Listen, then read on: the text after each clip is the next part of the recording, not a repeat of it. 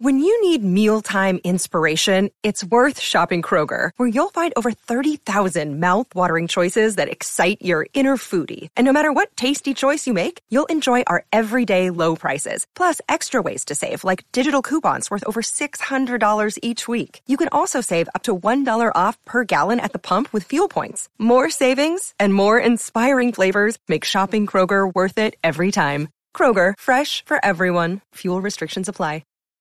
Without the ones like you, who work tirelessly to keep things running, everything would suddenly stop. Hospitals, factories, schools, and power plants, they all depend on you. No matter the weather, emergency, or time of day, you're the ones who get it done. At Grainger, we're here for you, with professional-grade industrial supplies. Count on real-time product availability and fast delivery. Call, clickgrainger.com, or just stop by. Grainger, for the ones who get it done. Hey everybody, welcome. Episode 38 of the 5 Minute Basketball Coaching Podcast, the 38th parallel. I know my dad went to Korea, but that separates North Korea and South Korea. Also, it is the sum of the squares of the first three prime numbers. Go do the math and check. Left that off. From the Fifth Quarter Studio in Madison, Wisconsin. You're listening to the 5 Minute Basketball Coaching Podcast with our host, Steve Collins.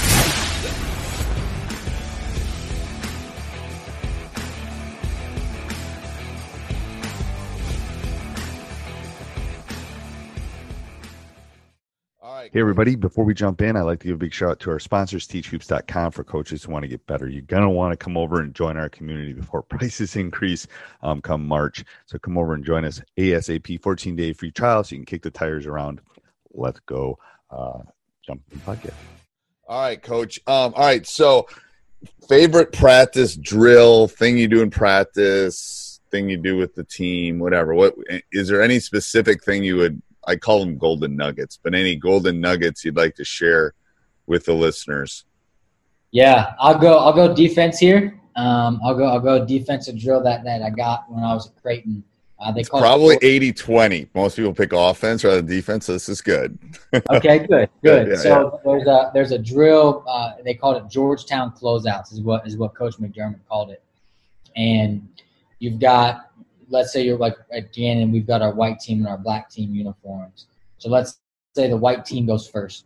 You've got a player on the baseline on the corner, and then right in the middle underneath the basket on the baseline, and then on the opposite corner. So the ball starts in one, and then you have your white team. And then you have your black team lined up on the perimeter. So you've got one on the wing, top of the key, and the wing. That makes sense? Yep. That's kind of the lineup of it.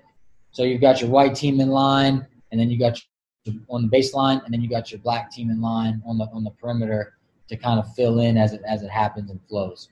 So start one corner. As you pass corner to baseline to the middle, and then to corner. As soon as that pass goes from the corner to the middle, you're closing out to the opposite wing. Does that make sense? Yeah. So you're passing baseline to middle, and your closeout guy is the opposite wing. Okay. So that's the middle guy on the baseline. That's space, yeah. Yeah. Yeah. And you're not like pass it slow, like you're zipping it. Like okay. It's moving. So your pass goes from corner. Then the baseline guy, he closes out top of the key. So he's closing out to the offensive player on the top of the key. And then the corner guy is actually passing it to that opposite wing that was being closed out to. He's passing it to him. So the ball's being passed in almost a square, like a rectangle. Right, yep. And then the guy in that corner is now he's closing out to the opposite wing as well. Okay. So that, are you with me? So yeah, ball. Yeah, it's a lot of space. It's a lot of space to move, but that's good. Yeah. Yeah. So you go baseline. The ball goes from baseline to middle baseline to other corner baseline to now the wing, top of the key, wing.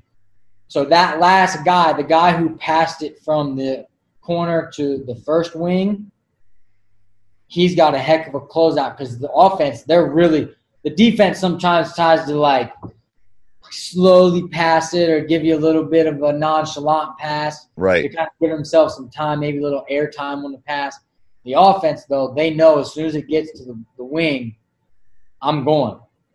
So that closeout guy from the opposite, like that second opposite closeout from corner to wing, tough. And guys are, I mean, they got to be flying. Like if you're not so let's talk about closeouts. How do you teach closeouts? Is there anything specific you teach with closeouts? Yeah, so it's interesting. So again, right now, Coach Jefferson does choppy feet, two-hand closeouts. So he's choppy feet. Yep. And I've had to adjust because when I was in Milwaukee, we had two different staffs because I was G League, and we stayed for both. Jason Kidd taught it very similarly to the choppy, but there was a little bit of difference, and like it's kind of confusing in some regards. But then Budenholzer, so how they teach it is as you close out, you hop. So like it's not really a choppy feet. It's kind of a full sprint, quick hop, hand up, because what they're trying to do is their main concern is I want you to take a mid-range two. So I'm getting there as fast as I can. I'm going to hop, high hand, and even if I jump and I got to do a flyby, in most cases, they're going to be okay with that because they're saying that you're a really good three-point shooter, and I'm going to give you a mid-range two over letting you get catch and shoot three. Because in the league, I mean, dudes are catching it, and if you're not hand – and even when they're hand-face, I mean, you saw it last night a couple times, like J.J. Redick, like hand-face, whap. Like, Doesn't matter.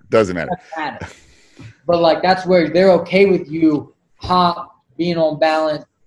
And if you leave your feet to do a flyby, I'm good, because that means J.J. Redick might have to take a mid-range. I know. I didn't watch last night because the Bucks game was the first one I wanted to watch, so I refused to watch last night. I was going to wait till you'll see it. You'll see it a little bit. I'll see it tonight. I watched the Bucks. It looks like an AAU league, to be honest with you. It looks like a summer league. It's crazy. Yeah. So I agree with that. First of all, there's not one correct way, in my opinion. There's not one correct way to do anything. The game has changed. I agree. I don't think the two-hand up is necessarily wrong or right. I work on closing out on the right with the correct hand. Like if you're a right-handed shooter, I'm closing out with that left hand rather than coming across the body. Okay. You know what I'm saying? So I'm a right-handed. The percentages drop about 8 to 10% if you close out with the correct hand. And even in the lower down you go, the run by is okay because most kids can't like fake. They'll miss you running. Sports Social Podcast Network.